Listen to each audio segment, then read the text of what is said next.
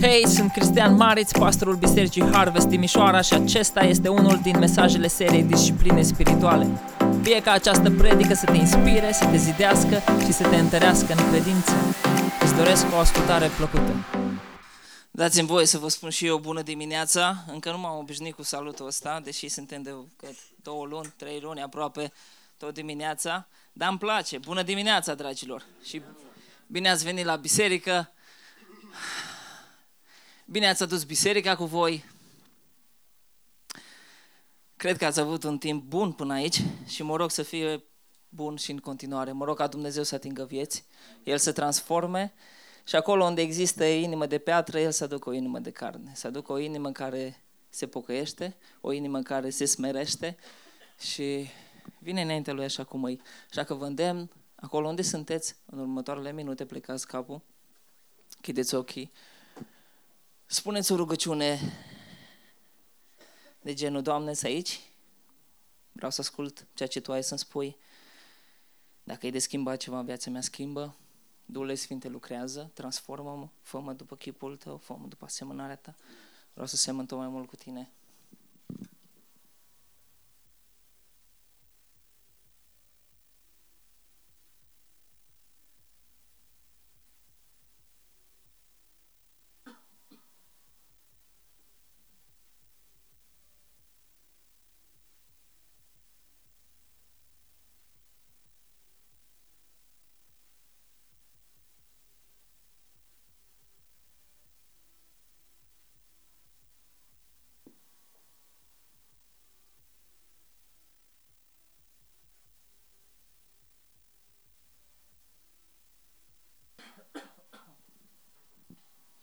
Și fie, Doamne, ca voia Ta să se împlinească astăzi în viața noastră și în fiecare zi. Amin. Amin. Reluăm seria Discipline Spirituale. Uh, seria asta, după cum am anticipat și v-am anunțat încă din prima, prima predică, este compusă din trei miniseria, câte trei predici fiecare. Prima dată a fost disciplinele interioare în luna octombrie, disciplina studiului, disciplina rugăciunii, disciplina postului. Apoi în luna noiembrie am continuat cu disciplinele exterioare, și anume disciplina simplității, disciplina supunerii, disciplina slujirii. Urmează ultima treime din această serie, și anume disciplinele comunității, care include disciplina mărturisirii, disciplina închinării și disciplina sărbătorii și vă reamintesc în data de 22 decembrie, atunci când va fi această, când vom predica, când vom vorbi despre sărbătoare, vom avea o sărbătoare aici. O să fie un pic, mm, să sperăm că o să fie lucrurile bine. O să facem botezul chiar aici, în sala asta, în data de 22 decembrie uh, dimineața. Poate te întreb de ce disciplina mărturisirii, despre care noi vorbim în dimineața asta, de ce disciplina asta este inclusă în categoria disciplinelor comunității și nu este inclusă în categoria disciplinelor interioare. Pentru că mărturisirea între mine și Dumnezeu, nu? Eu îi spun lui Dumnezeu ce mă pasă și El mă iartă și cu asta am terminat. Totuși, de ce e aici? În disciplinele comunității? Pentru că păcatul, pentru că păcatul este atât o ofensă la adresa lui Dumnezeu și da, trebuie mărturisit lui Dumnezeu, dar este și o rană în cadrul părtășiei dintre credincioși. Și pe asta e motivul pentru care disciplina asta e introdusă aici, în disciplinele uh, comunității. Mai mult chiar, în primele secole ale creștinismului, iertarea și împăcarea implicau un proces de, de durată, ceva mai lung, ceva mai mult timp, în timp ce persoana în cauză era vindecată prin lucrarea, fiți atenți, întregii comunități creștine în primele secole. În evul mediu timpuriu, aceasta s-a transformat, disciplina mărturisirii, s-a transformat treptat într-un sacrament personal, iar după reformă, protestanții au început să o privească tot mai mult ca o problemă directă între om și Dumnezeu.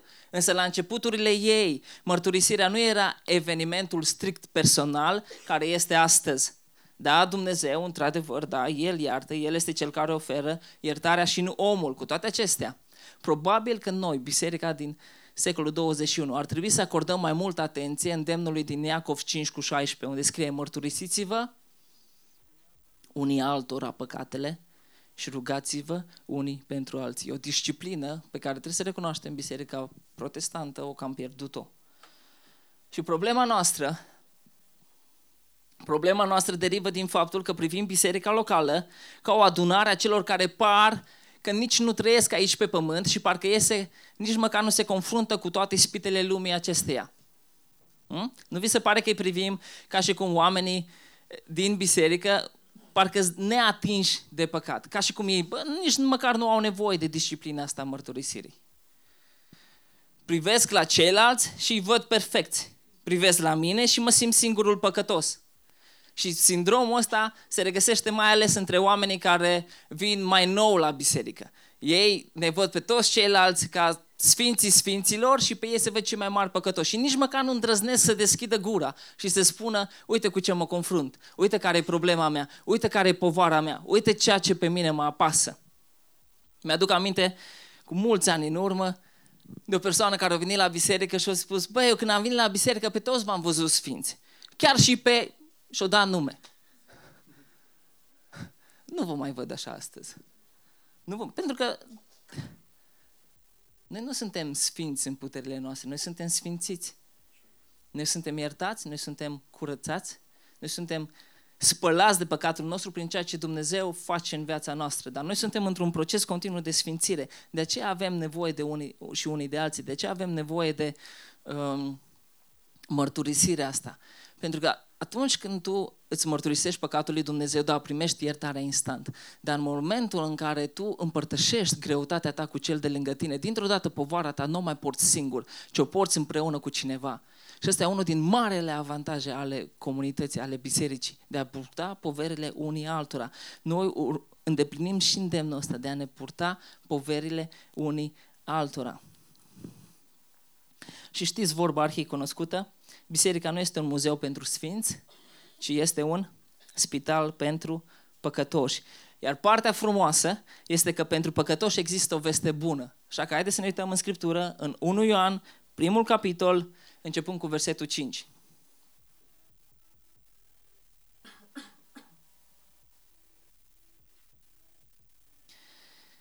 Unu Ioan, capitolul 1, versetul 5. Vestea pe care am auzit-o de la el și care vă propovăduim este că Dumnezeu e lumină și în el nu este întuneric. Vestea pe care am auzit-o de la el și care vă propovăduim este că Dumnezeu e lumină și în el nu este întuneric. Apostolul Ioan, ucenicul preabit, el este autorul acestei epistole, îi poartă și numele. Observați că el vorbește despre vestea pe care el a auzit-o, dar nu doar el, și alții au auzit-o de la Isus Hristos. Și ce face? O ține pentru el? Nu. Ci o mărturisește, o împărtășește cu alții și implicit cu noi astăzi. Așezând un scris, ne-a rămas și nouă. Vă dați seama ce onorat a fost Apostolul Ioan să, fi, să audă direct de la Isus această minunată veste, direct de la sursă și întrebarea care e vestea, ok. Dumnezeu e lumină și în El nu este întuneric. Iisus spune în Ioan 8 cu 12, eu sunt lumina lumii. El este lumină, în El nu este întuneric. Sunt două sintagme, un singur adevăr. Prima, afirmativă, spunându-ne că ce este Dumnezeu, pe când a doua este o negație prin care întărește prima afirmație. Astfel, se înlătură orice umbră de îndoială. Fetelor, ați rămas în urmă un pic, Lacrima, îmi permit cu tine. Repet ideea asta. Dumnezeu e o lumină și în el nu este întuneric. Sunt două sintagme, un singur adevăr. Prima e afirmativă și a doua e o negație prin care întărește, înlăturând orice umbră de îndoială.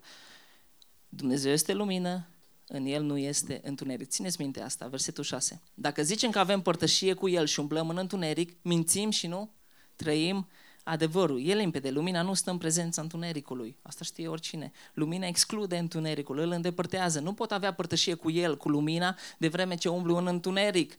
Dar dacă umblăm în lumină, ce se întâmplă? Și viceversa e valabilă. Avem părtășie cu El, avem părtășie cu Dumnezeu. Dacă umblăm în lumină, avem părtășie cu Dumnezeu. Cine zice că are părtășie cu El și umblă în întuneric, minte și nu trăiește adevărul. Nu? Ați auzit oameni de genul care zic, eu umblu cu Dumnezeu, eu am o relație cu Dumnezeu, dar El face tot ce-l taie capul, El trăiește în păcat și nu are nicio reținere. Normal că minte. Dacă umbli cu El, cu Dumnezeu care e lumină, nu ai cum să umbli în întuneric. Ce înseamnă? Să umblu în întuneric. Să fac faptele întunericului, să păcătuiesc, să trăiesc viața în cârdășie. Și îmi place cuvântul ăsta, să trăiesc viața în cârdășie cu păcatul. Cârdășie, să fac exegeză pe tocmai ce am spus.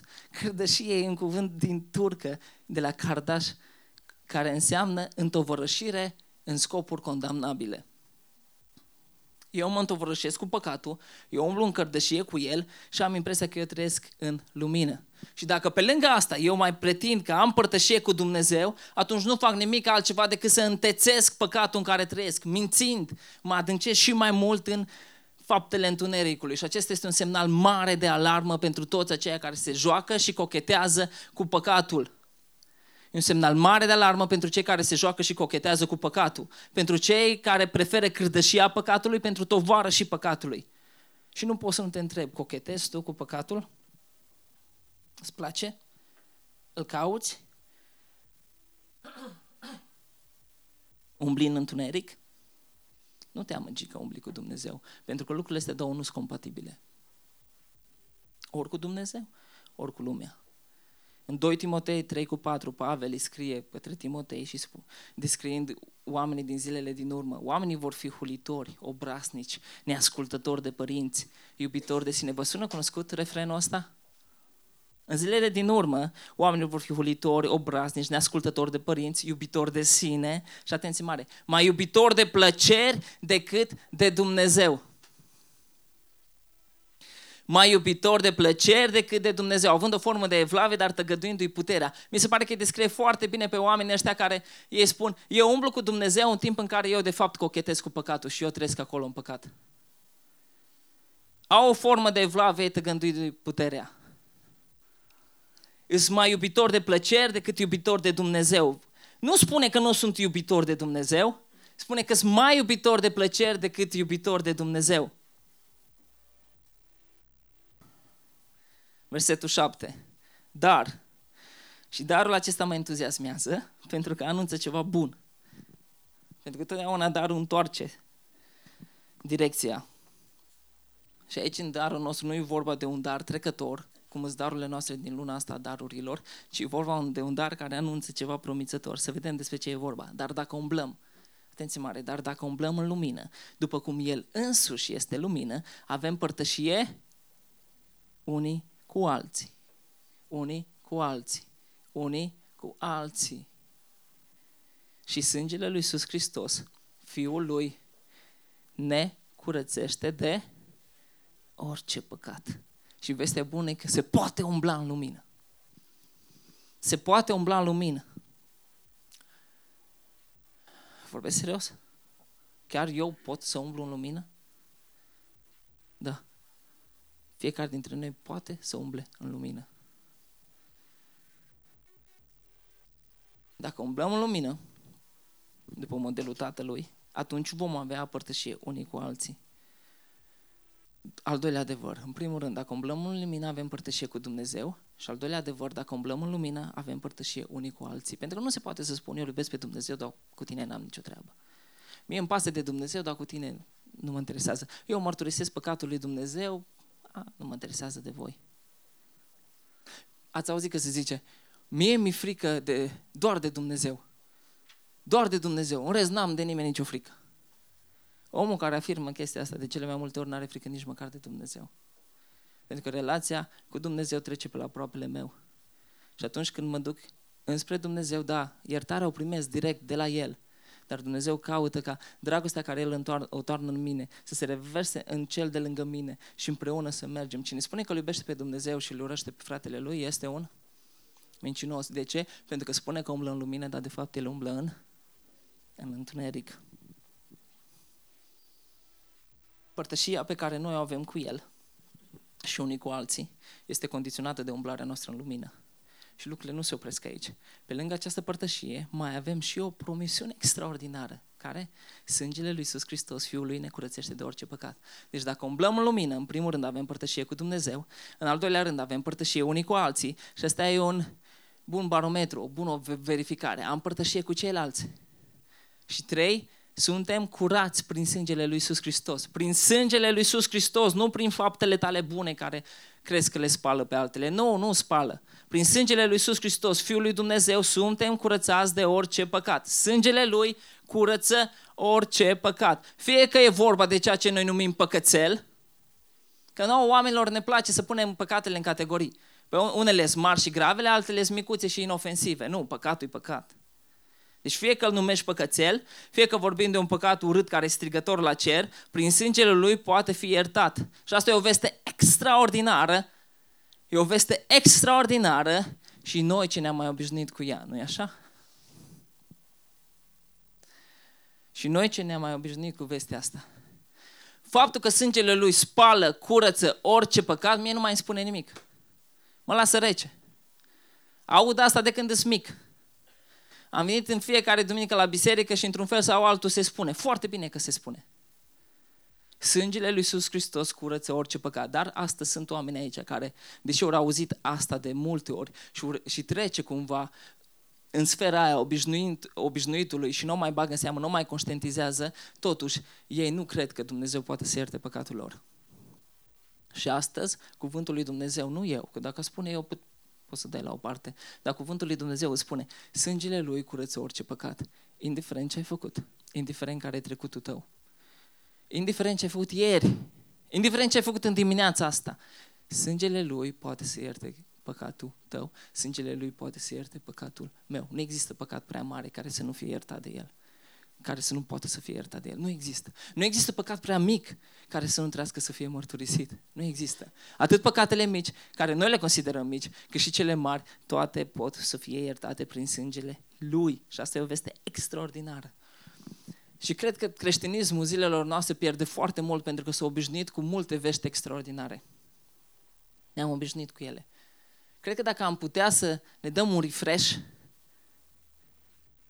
și să începem să practicăm ceea ce am tot auzit și știm de atâta mari de vreme, lucrurile o să explodeze. În sensul bun. O să fie o trezire extraordinară. Doar să-mi însușesc, însușesc adevărurile de bază. Și să practic disciplinele spirituale, care iar e o chestie cu care ne-am obișnuit, spunem, da, o practicăm, încep de mâine, încep de luni de luni voi studia și eu Biblia, mai, voi citi în fiecare zi de luni și eu mă voi ruga mai mult de luni, voi posti săptămânal de luni, de luni, de luni. Ce bine că nu-i luni astăzi. Versetul 8. Dacă zicem că nu avem păcat, dacă zicem că nu avem păcat, ne înșelăm singuri și adevărul nu este noi. În contextul primului secol, de ce ai făcut afirmația asta aici? Existau oameni care veneau și puneau în biserica primară ideea cum că păcatul nici măcar nu există și e o idee abstractă. Și atunci vine Apostolul Ioan și pune punctul pe ei. Nu, păcatul există. Și noi toți am păcătuit. Și noi toți avem nevoie de iertare. Dacă zicem că nu avem păcat, ne înșelăm singuri și adevărul nu este în noi. Dacă noi am zice asta, am fi exact ca și copilul care merge la borcanul cu ciocolată, îi tot murdar pe la gură și el se jură că nu a mâncat deloc ciocolată. Și suntem plini de ciocolată. Ah, nu, nici nu m-am atins. Eu? Nu. Nu s-a deschis singur, vântul l-a deschis. Nu. Lacrima are un frate care când era mic și se întâmpla o prostie în casă, toată lumea știa că el a făcut-o și el dădea vina pe, vin, pe vânt, că nu mai avea pe cine să dea vina. Cine o spart geamul, mă, băiatule? Fântul, tati, fântul. Așa, cine a mâncat ciocolată? Eu nu am mâncat ciocolată, eu nu m-am atins de ea. De ești murdar pe la gură. Dar tu nu te-ai atins de ciocolată. Cine, că afir, cine afirmă că nu are păcat, nu face altceva decât să-și fure singur căciula. Hmm? Hai să ne gândim un pic la adevărul ăsta. Cine afirmă că nu are păcat, nu face nimic altceva decât să-și fure singur căciula. Iar adevărul este departe de el. Apostolul merge mai departe și în versetul 10 spune că cel care întrăznește să afirme că nu a păcătuit, îl face mincinos pe Dumnezeu și cuvântul lui Dumnezeu nu este în el. Dacă zice că n-am păcătuit, îl face mincinos și cuvântul lui nu este în noi. Pentru că în cuvântul lui Dumnezeu este scris, Roman 3 cu 23, căci toți au păcătuit și sunt lipsiți de slava lui Dumnezeu. Toți am păcătuit, nu există excepție. Cei mai minunați oameni pe care tu îi cunoști, chiar și pastorul tău, da, știu că ți-e greu să crezi asta, toți am păcătuit Toți am păcătuit. Nu există om care să nu fi păcătuit. Și grav, grave de cei care afirmă că ei n-au păcătuit. Hm. Și de ce e grav? Ei se văd buni, ca și cum n-ar avea nevoie de Dumnezeu. Și noi facem greșeala asta de multe ori, că mergem să spunem Evanghelia cuiva, îi dăm direct vestea bună, înainte ca omul să conștientizeze că are nevoie de vestea bună. Hm? Ai nevoie de un salvator. Pentru ce? Nu m-am pierdut. Am Waze. Ai nevoie de mântuitor, dar pentru ce? De ce să mă mântuiască? Omul trebuie să, trebuie să conștientizeze în primă fază că are nevoie de un salvator. Ca să-l prețuiască pe salvator.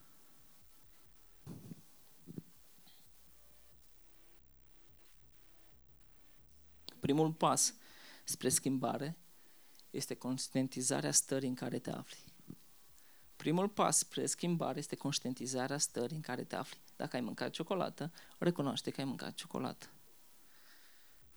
Dacă un om care recunoaște că e păcătos, sau un om care recunoaște că e păcătos, sau că a păcătuit, e în acel loc unde transformarea poate să înceapă în viața lui.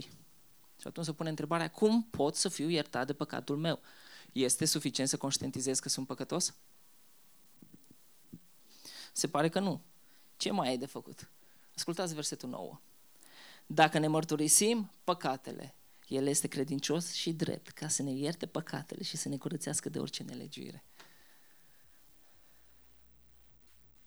Dacă ne mărturisim păcatele, El este credincios și drept ca să ne ierte păcatele și să ne curățească de orice nelegiuire. Iertarea, curățirea sunt condiționate de acest dacă de mărturisirea păcatelor. Dacă ne mărturisim păcatele. Și asta e responsabilitatea mea. El va ierta păcatele noastre, asta e responsabilitatea Lui. El ne va curăța de orice nelegiuire, asta e tot responsabilitatea Lui. De ce? Pentru că noi merităm? Nu.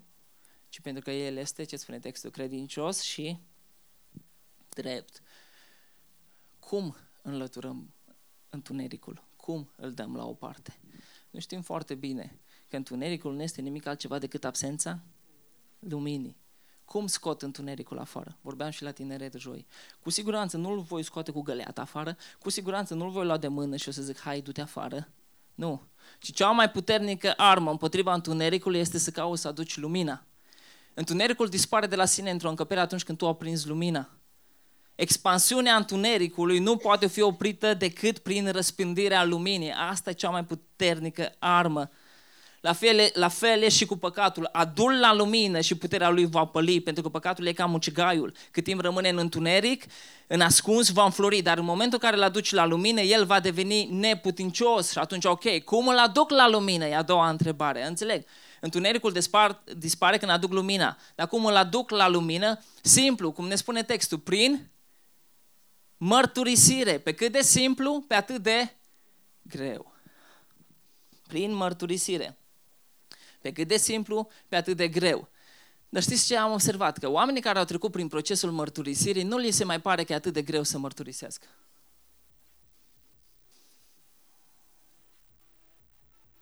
Urmează prima teză. Sau urmează capacitatea. Ori urmează bacul. Sau sesiunea. Dar să rămânem la bac. E un pic mai relevant. Urmează bacul. Băi, tinerii de-a 12-a le tremură picioarele de să lovesc genunchii unui de altul. Că urmează bacul. După ce o trecut de bac, oh, nu a fost mare scofală. Nu a fost chiar așa de greu. A fost ok.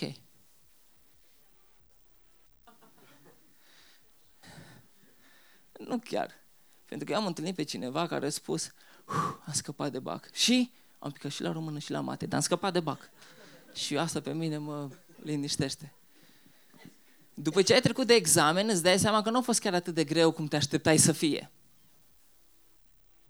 De obicei, la oamenii care învață. Nu a fost chiar atât de greu pe cum...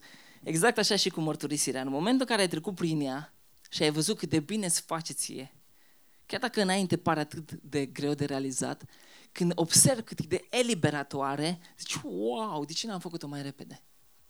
De ce n-am făcut-o mai repede? De ce nu mi-am mărturisit păcatul mai repede?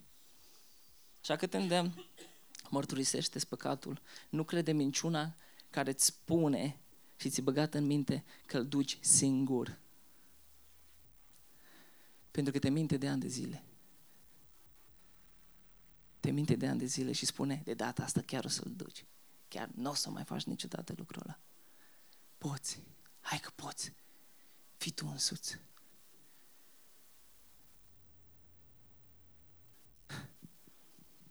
Nu poți. Nu poți. Și partea frumoasă e că nici măcar nu e nevoie ca să-l duc singur. Pentru că păcatul meu a fost purtat de Isus la cruce. Nici măcar eu nu trebuie să-l mai port. Dar tu poți. Fii tu însuți. Fii autentic. E, e, e curentul ăsta ideologic acum sub standardul ăsta. Fii autentic. Și sunt de acord. Fii autentic, nu fii ipocrit. Mă, mie mi se pare că în spatele lui se ascunde altceva.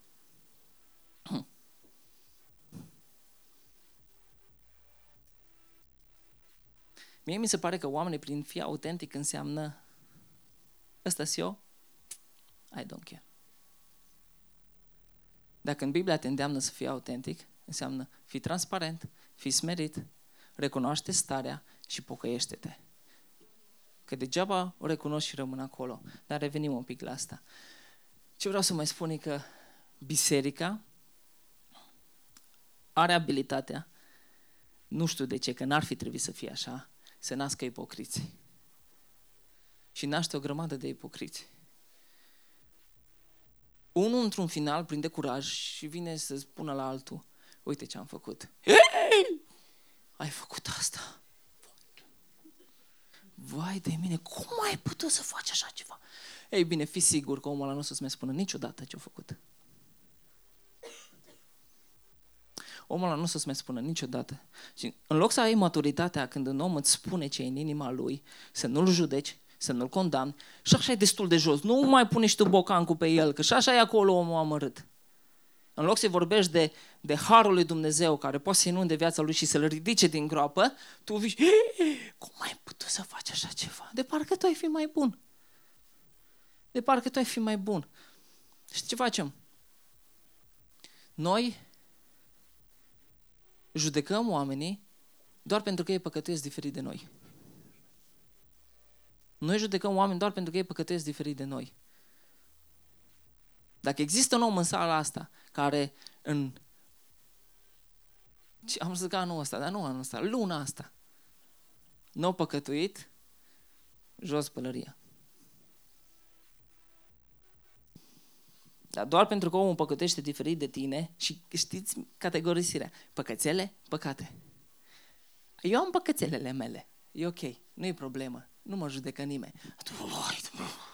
Păcatul tău e cumplit. Păcatul tău e atât de mare încât trebuie arăta cu degetul.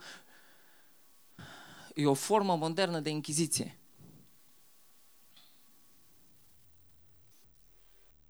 Pe când dragostea lui Hristos care vine în noi ar trebui să curgă și să dăm șansă celuilalt.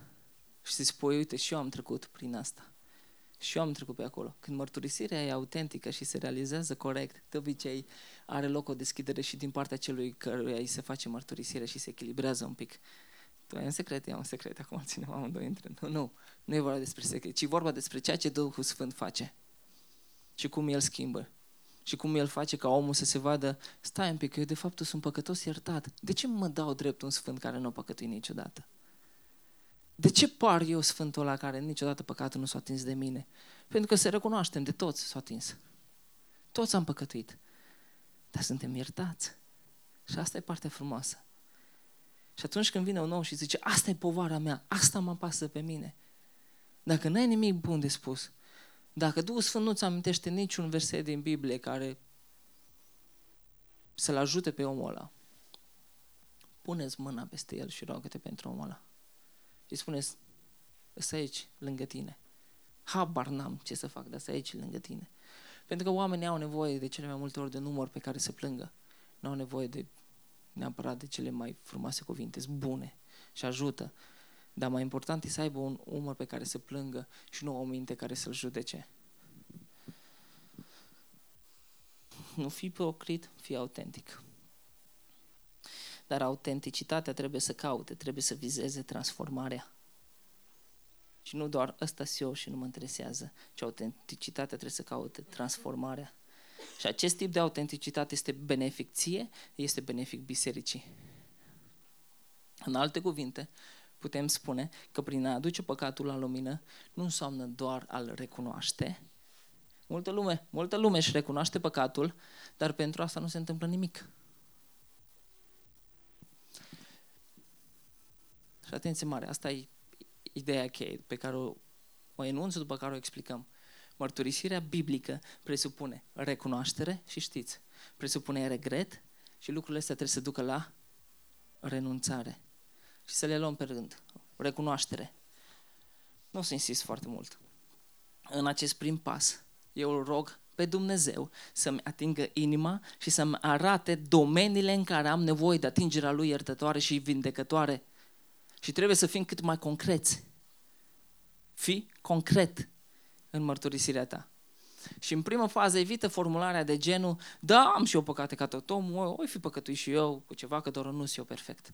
Evită formulare de genul, fii concret. Evită formularea generală, dar evită și formularea vagă, ori formularea cosmetizată. Spune păcatului pe nume. Bârfa e bârfă. Și știți bine, nu e schimb de părere, ori motiv de rugăciune. La fel cum mita nu este o mică atenție, un cadou în preajma sărbătorilor dacă tot vine Crăciunul. Nu. Și nici invidia nu este o aspirație decentă. Mărturisirea vizează păcate concrete, atât exterioare cum ar fi furtul, minciuna, bârfa, cât și păcate ascunse ale inimii, mânia, avariția, mândria, frica, ori păcate în trupe, cum lenea, lăcomia, adulterul, crima, mărturisește-le. Dacă ai mințit, spune, Doamne, iartă-mă că am mințit, sunt un mincinos. Nu o spune în cuvinte încât zici, păi, te ridici de acolo tu, că te-ai motivat prin rugăciune. Zici, Doamne, uh, iartă-mă pentru că am avut diplomația desăvârșită încât să pun uh, enunțul. Nu, mă, spune simplu, am mințit. Am mințit.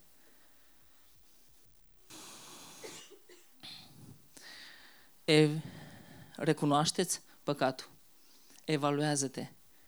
Și ar fi bine ca evaluarea care noi ne o facem, ca să vedem ce e în viața noastră, să aibă loc zilnic. Cum? Găsește o modalitate care să ți se potrivească. De exemplu, Luther trecea prin cele 10 porunci, prin filtrul celor 10 porunci și se uita unde am călcat strâmb. Un mic sfat pentru ce perfecționiști, dar nu numai în încercarea noastră de a fi cât mai exacti, s-ar putea să cădem în cealaltă extremă. Da, vreau să fiu concret, nu vreau să fiu general, vag, nu vreau să cosmetizez, dar s-ar putea să cazi dacă ești perfecționist în, perfecționist în cealaltă extremă și să ajungi să fii împovorat de gândul că dacă nu ai spus concret un anumit păcat, acesta nu poate fi iertat. Pe cât se poate de fals. Nu e adevărat. Francis de Sales spunea, nu te îngrijora dacă nu ți amintești fiecare greșeală mică atunci când mărturisești, fiindcă așa cum de multe ori cazi fără să-ți dai seama, de multe ori te înalți fără să-ți dai seama. Eu cred în pocăința inimii. Eu cred că un om care trăiește autentic cu Dumnezeu în momentul în care greșește, în momentul în care păcătuiește, Duhul Sfânt îl mustră și pe loc, înainte ca el să rostească ceva, inima lui strigă spre iertare. Așa că atunci când tu îți faci mărturisirea de păcate înaintea lui Dumnezeu, nu te îngrijora dacă nu ți-ai amintit tot. Roagă-L pe Duhul Sfânt să-ți amintească. Iar a doua etapă, a doua etapă este regretul sau căința. Această etapă presupune o părere de rău, fiți atenți, profundă, pentru că am rănit inima tatălui. Pentru că am rănit inima Tatălui. Foarte mulți oameni se căiesc de păcatele lor doar pentru că nu le place consecința păcatului. Nu interesează de Dumnezeu și de faptul că au rănit inima Tatălui. Lor nu le place de ceea ce se întâmplă. Dar adevărata căință are de-a face cu relația pe verticală, relația cu Dumnezeu. Și diferența asta este atât de clar atât de clar se poate observa în viața copiilor. Și cei care aveți copii mici știți, sau cei care aveți nepoți, și așa că vă includem pe toți. Uh, legat de copii. Copilul într-o anumită situație e neascultător. Nici nu interesează. Nu are nicio treabă. În momentul în care îi spui, pentru că ai fost neascultător, să zicem, săptămâna asta nu te mai uiți la desene, mama mia ce căințe la pucă pe copil. Băi, plânge cu lacrimi de ui așa, îi se preling până pe gât. Plânge drastic copilul.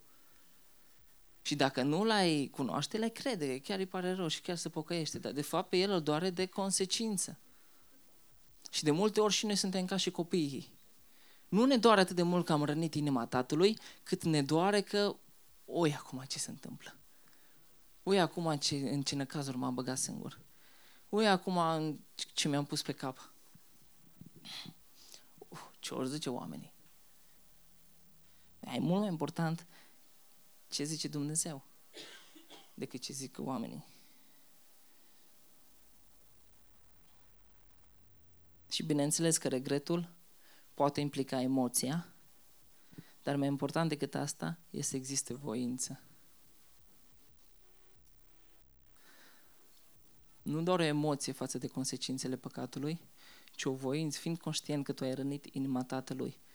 Și atunci devii intențional. Regretul nu e doar o emoție legată de consecințele păcatului, ci conștientizarea faptului că ai întristat inima tatălui. Iar cel de-al treilea pas în mărturisire este renunțarea. Renunțarea este hotărârea de a evita păcatul.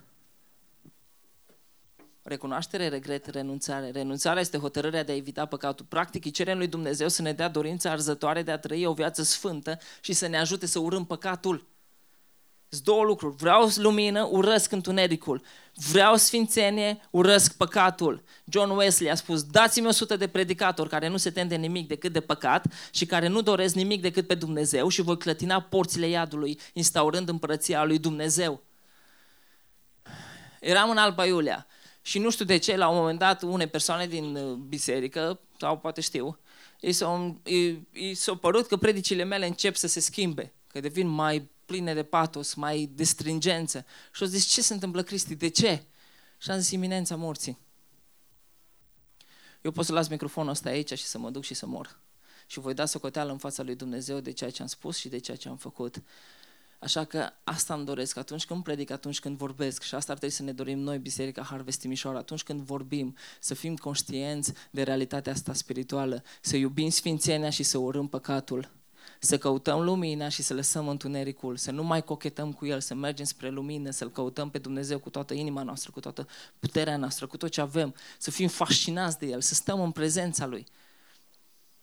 Încât oamenii când se uită la tine să-L vadă pe Hristos și să zică și eu vreau, să fii sarea aia care stârnește, care provoacă sete. Hmm. Ai cere lui Dumnezeu să te ierte că mulți facem asta, fără a-i cere să te elibereze de păcat, este, spunea cineva, ca și cum ai fi într-o groapă și îi zice, Doamne, iartă-mă că sunt groapă. Și Dumnezeu spune, te iert. A zis, scoate-mă din groapă. Că degeaba, dacă tu rămâi acolo în groapă. E atât de important, fiți atenți, e atât de important să ne dorim să renunțăm încât dacă nu ne dorim asta, ar trebui să începem să ne dorim să ne dorim.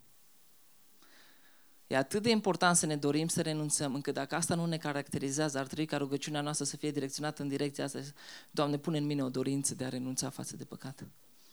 Pune în mine dorința asta. Vreau să urăsc păcatul. Recunosc. Și asta e tot procesul de mărturisire. Recunosc că îmi place păcatul. Recunosc, mă atrage păcatul. Îmi place cum o face să mă simt îl cochetez cu el. Dar, Doamne, pune în mine o dorință să-L urăsc cu adevărat. Să nu mai îmi placă nimic de acolo. Nimic. Pentru că există ceva în mine care se războiește. Doamne, nu mai vreau să-mi placă lucrul ăla. Roagă-te, Doamne, naște în mine dorința asta de renunțare. Nu doar de iertare, de renunțare. Fii hotărât. Fii hotărât. Și nu uita, Dumnezeu este Cel care dă iertarea cu mână largă. Noi nu trebuie să ne chinuim să-L convingem. M-ați auzit bine. Dumnezeu este Cel care dă iertarea cu mână largă. Noi nu trebuie să ne chinuim să-L convingem pe Dumnezeu. Iar acești trei pași, recunoaștere, regret și renunțare, sunt lucrarea Harului Său în viața noastră. Sunt lucrarea Harului Său în viața noastră. Caută atunci când ești implicat în procesul de mărturisire să-l finalizezi. Astfel vei fi mereu sub povara neiertării. Ce vreau să zic cu asta? Atunci când îți mărturisești păcatul, crede că este iertat. Pentru că sunt oameni care își mărturisesc păcatul și nu cred că Dumnezeu îi iartă. Dar uitați ce scrie aici în versetul 9. Dacă ne mărturisim păcatele, El este credincios și drept ca să ne ierte păcatele și să ne curățească de orice nelegiuire. Deci dacă eu mi-am mărturisit păcatul, El este credincios și drept să mă ierte. Așa că în momentul în care eu l-am mărturisit, eu cred că sunt iertat. Că mulți dintre noi, după ce ne mărturisim păcatul, ne ridicăm de la rugăciune și nu credem. De ce nu credem? Pentru că nu simțim. Pentru că nu simțim. Nu simt că sunt iertat. Dar de când viața de credință se trăiește prin ceea ce tu simți? Scrie în 1 Ioan 1 cu 9, Doamne Iisuse Hristos, aici scrie că dacă mărturisesc păcatele, tu ești credincios și drept ca să-mi ies păcatele și să mă curățești de orice nelegiure. Eu cred asta. Eu cred, eu mi-o însușesc. Și când mă ridic de pe genunchi, mă duc iertat mai departe. Mă duc iertat mai departe. Și Dumnezeu, dragilor, nu e luat prin surprindere când tu ai păcătuit. Că unii au impresia că le iau prin surprindere pe Dumnezeu. Dumnezeu nu e luat prin surprindere când tu ai păcătuit și nici măcar nu te iubește mai puțin.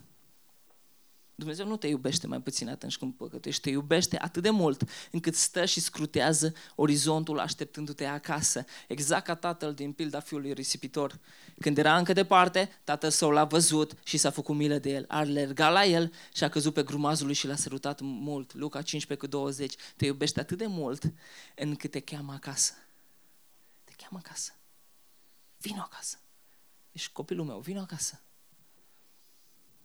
Din moment ce ți-ai mărturisit păcatul, crede că ești iertat. Crede că păcatul tău este iertat. Ridică-te și continuă-ți alergarea. Nu te lamenta la nesfârșit. E problema asta în biserici. O penitență indusă de propria persoană.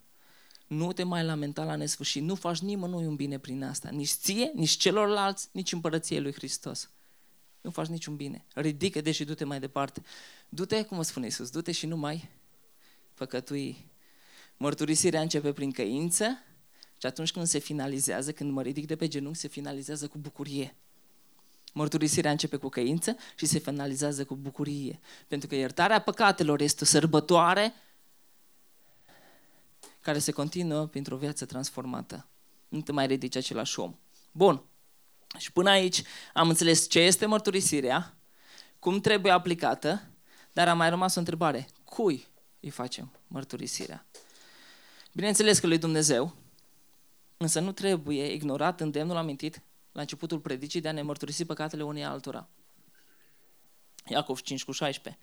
Teologic, fiecare creștin poate primi confesiunea altora altuia, unii altora.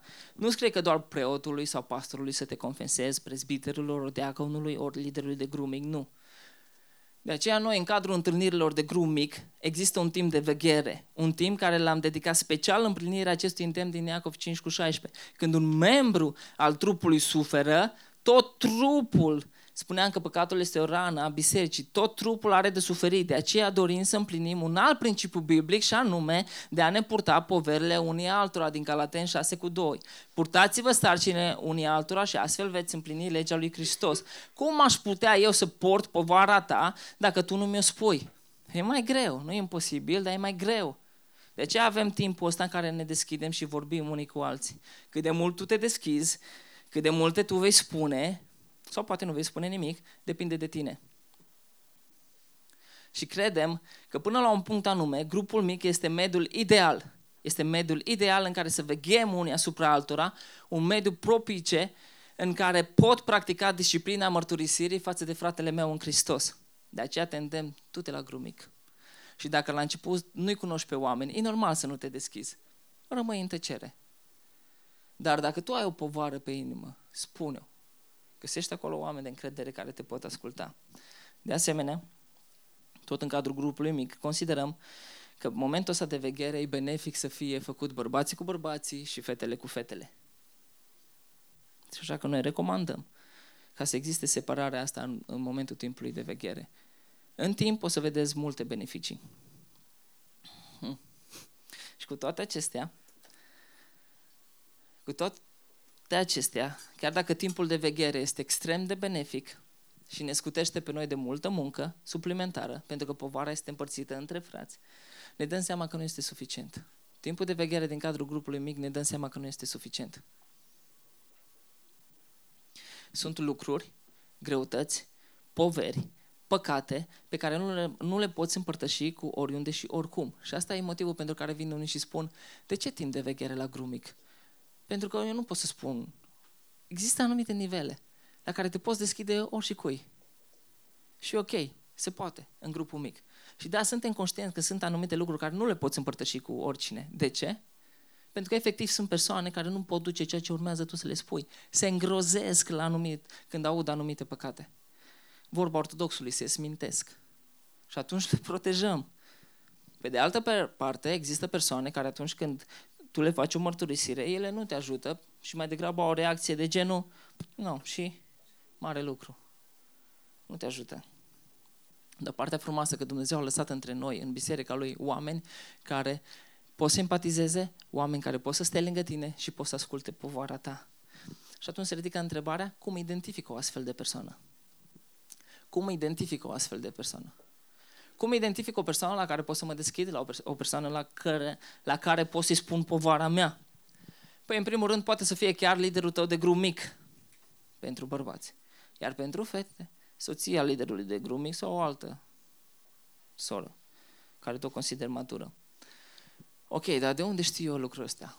Caută în persoana în care tu vrei să te mărt- la care vrei să te mărturisești, caută ca în, în viața ei să vezi următoarele lucruri, următoarele atribute. Credință vie în puterea iertătoare a lui Dumnezeu. Trebuie să vezi cum ăsta chiar crede în iertare, chiar crede în restaurare, chiar crede că indiferent de ce păcate ai făcut, Dumnezeu te poate ridica și pune pe picioare. Caută să vezi dacă există bucuria Domnului în viața lui. N-ai vrea să te duci la unul care e mereu trist și posomorât și pe lângă povara ta să-ți mai spună și el povara lui și să te pună, să spună capac.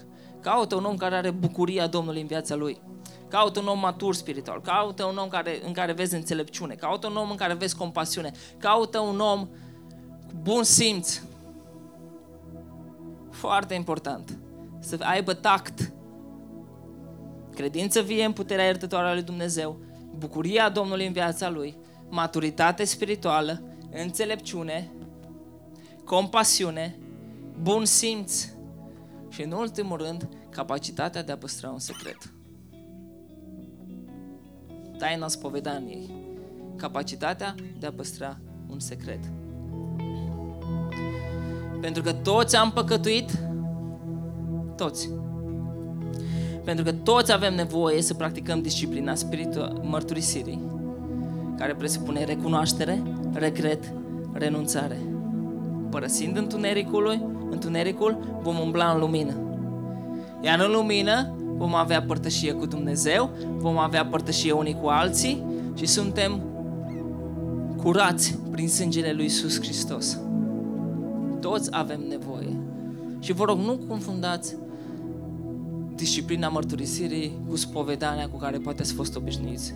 Unde te duci, spui și pleci mai departe. Ați făcut doar primul pas, recunoaștere. Trebuie să existe regret. Am atins inima Tatălui și asta mă doare. Și trebuie să existe dorința aia, hotărârea de a renunța. Și atunci când există dorința aia de a renunța, Iisus Hristos te va elibera. Nu există groapă prea mare din care El să nu te poată scoate. Nu există păcat prea mare pe care El să nu-l poate ierta și El te va ridica. Nu mai purta singur povara asta. Spune-i lui și vei fi iertat. Împărtășește cu ceilalți și povara ta, vezi cum se va împărți, va fi purtată de mai mulți. Și în Iacov 5 cu 16 zice, mărturisiți-vă unii altora și rugați-vă unii pentru alții. Și oamenii încep să se roage unii pentru alții. Și în biserică se, se fac tot felul de legături benefice, se uh, croșetează anumite lanțuri de rugăciune care ne unesc. Și ne rugăm unii pentru și Doamne, mă rog și pentru Vero care are povara asta. Doamne, mă rog și pentru Traian. Traian se roagă, Doamne, mă rog pentru Raul. Mă rog pentru Damaris, Damaris se roagă, mă rog pentru Răzvan, Răzvan se roagă, mă rog pentru Andreea, mă rog pentru Alexa, Alexa se roagă, mă rog pentru Marga, Marga se roagă, mă rog pentru Dani, Dani normal că se roagă pentru Damaris, Damaris se roagă, mă rog pentru familia Liber în Crânjan, ei se roagă și uite așa, încet, încet, ne prindem toți într-un lanț și dintr-o dată îți dai seama, bă, nu singur, eu am crezut că singurul care păcătuiește, eu am crezut că singurul care face lucrurile astea, dar de fapt nu singurul. Și asta nu o să-mi dea un imbol să păcătuiesc în continuare, că a, și alții fac, nu.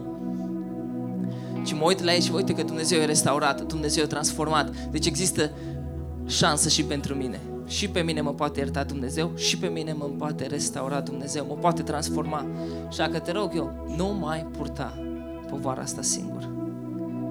Și haideți să reînviem într-un cadru bine organizat și într-un cadru biblic disciplina mărturisirii. Nu mai ține pentru tine păcatul tău, pentru că te apasă și te sufocă. N-ai putere, ești vlăguit, ești apatic, ești fără chef, ești fără dragoste. Scoate la lumină și mucegaiul nu va mai înflori. Du-l înaintea lui Dumnezeu pe verticală și apoi, dacă simți nevoia și te îndemn, împărtășește povara ta cu ceilalți și ne vom ruga unii pentru alții. Haideți ca în încheiere să mai citim textul. Dar toți, cu voce tare, haideți să ne ridicăm în picioare.